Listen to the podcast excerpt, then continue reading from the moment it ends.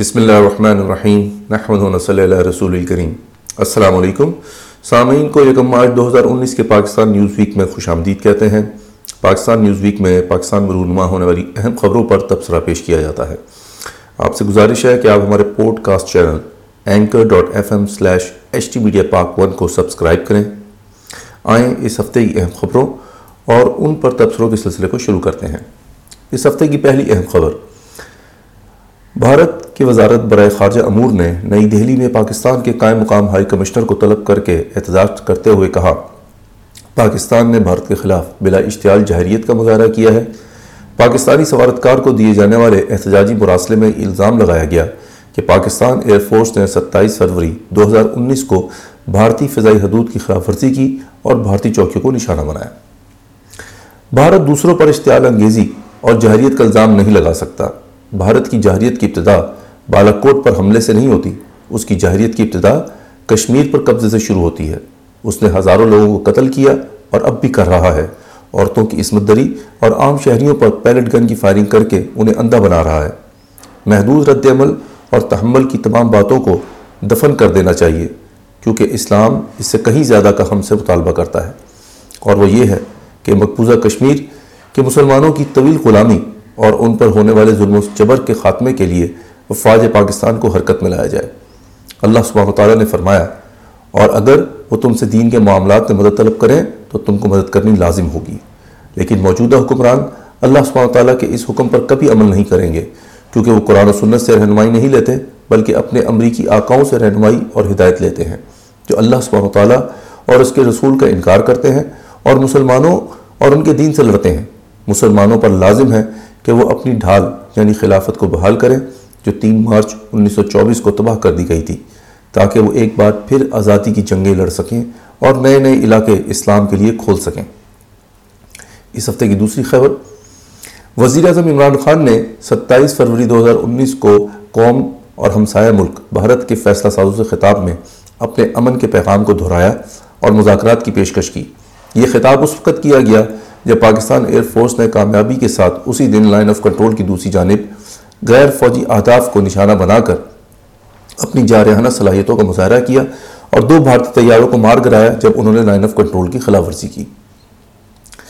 ہماری افواج کی صلاحیتوں پر کوئی شک و شبہ نہیں ہے، لیکن پاکستان کی قیادت نے انہیں مایوس کیا ہے کیونکہ وہ خطے میں امریکی منصوبے کو آگے بڑھانے کے لیے امریکہ کی مکمل اطاعت کر رہے ہیں۔ امریکہ یہ چاہتا ہے کہ مسلمانوں کا قاتل مودی انتخابات جیتنے کے لیے پاکستان میں درندازی کا طریقہ کار اختیار کرے۔ امریکہ کو اس بات کی ضرورت ہے کہ اس کا ایجنٹ مودی چین اور خطے کے مسلمانوں کے خلاف اس کے منصوبے کو آگے بڑھائے۔ امریکہ کا پاکستان کے لیے منصوبہ یہ ہے کہ پاکستان اس کے مضبوط اتحادی بھارت کے ساتھ تعلقات کو نارملائز کرے تاکہ بھارت کو مسلم دنیا کی سب سے بڑی طاقت کی جانب سے کسی بھی قسم کے چیلنج کا خطرہ باقی نہ رہے۔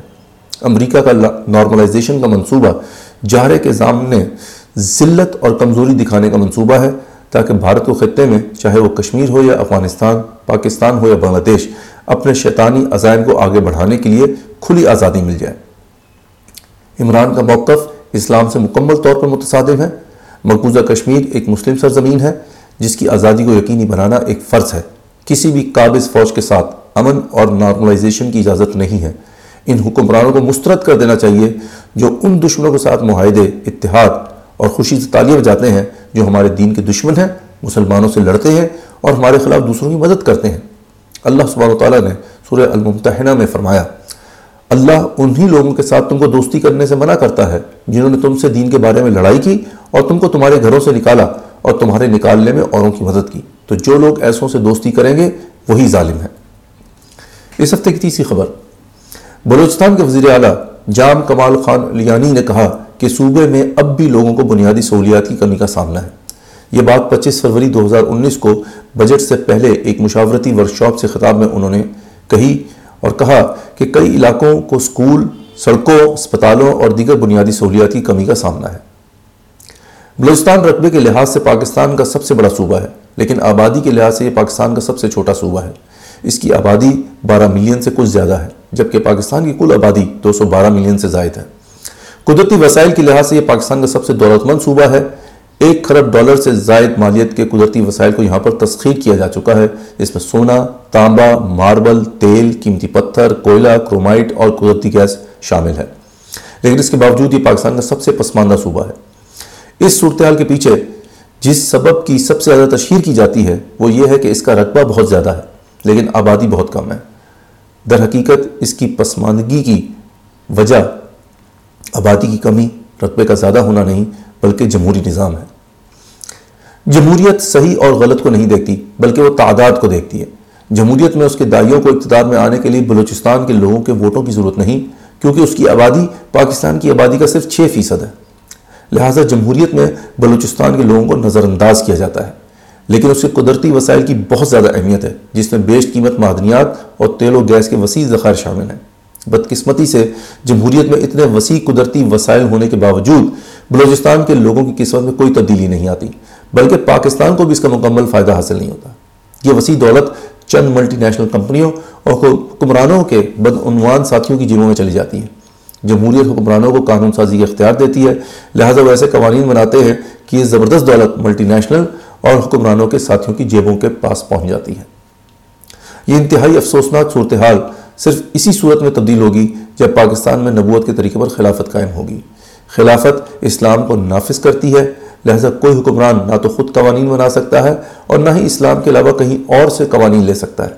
اسلام حکمران پر لازم کرتا ہے کہ وہ اس بات کو یقینی بنائے کہ ہر فرد اپنی بنیادی ضروریات یعنی خوراک، لباس اور رہائش کو پورا کر سکے، چاہے وہ بڑے شہروں میں رہتے ہوں یا دور افتادہ کسی چھوٹے سے علاقے میں رہتا ہو۔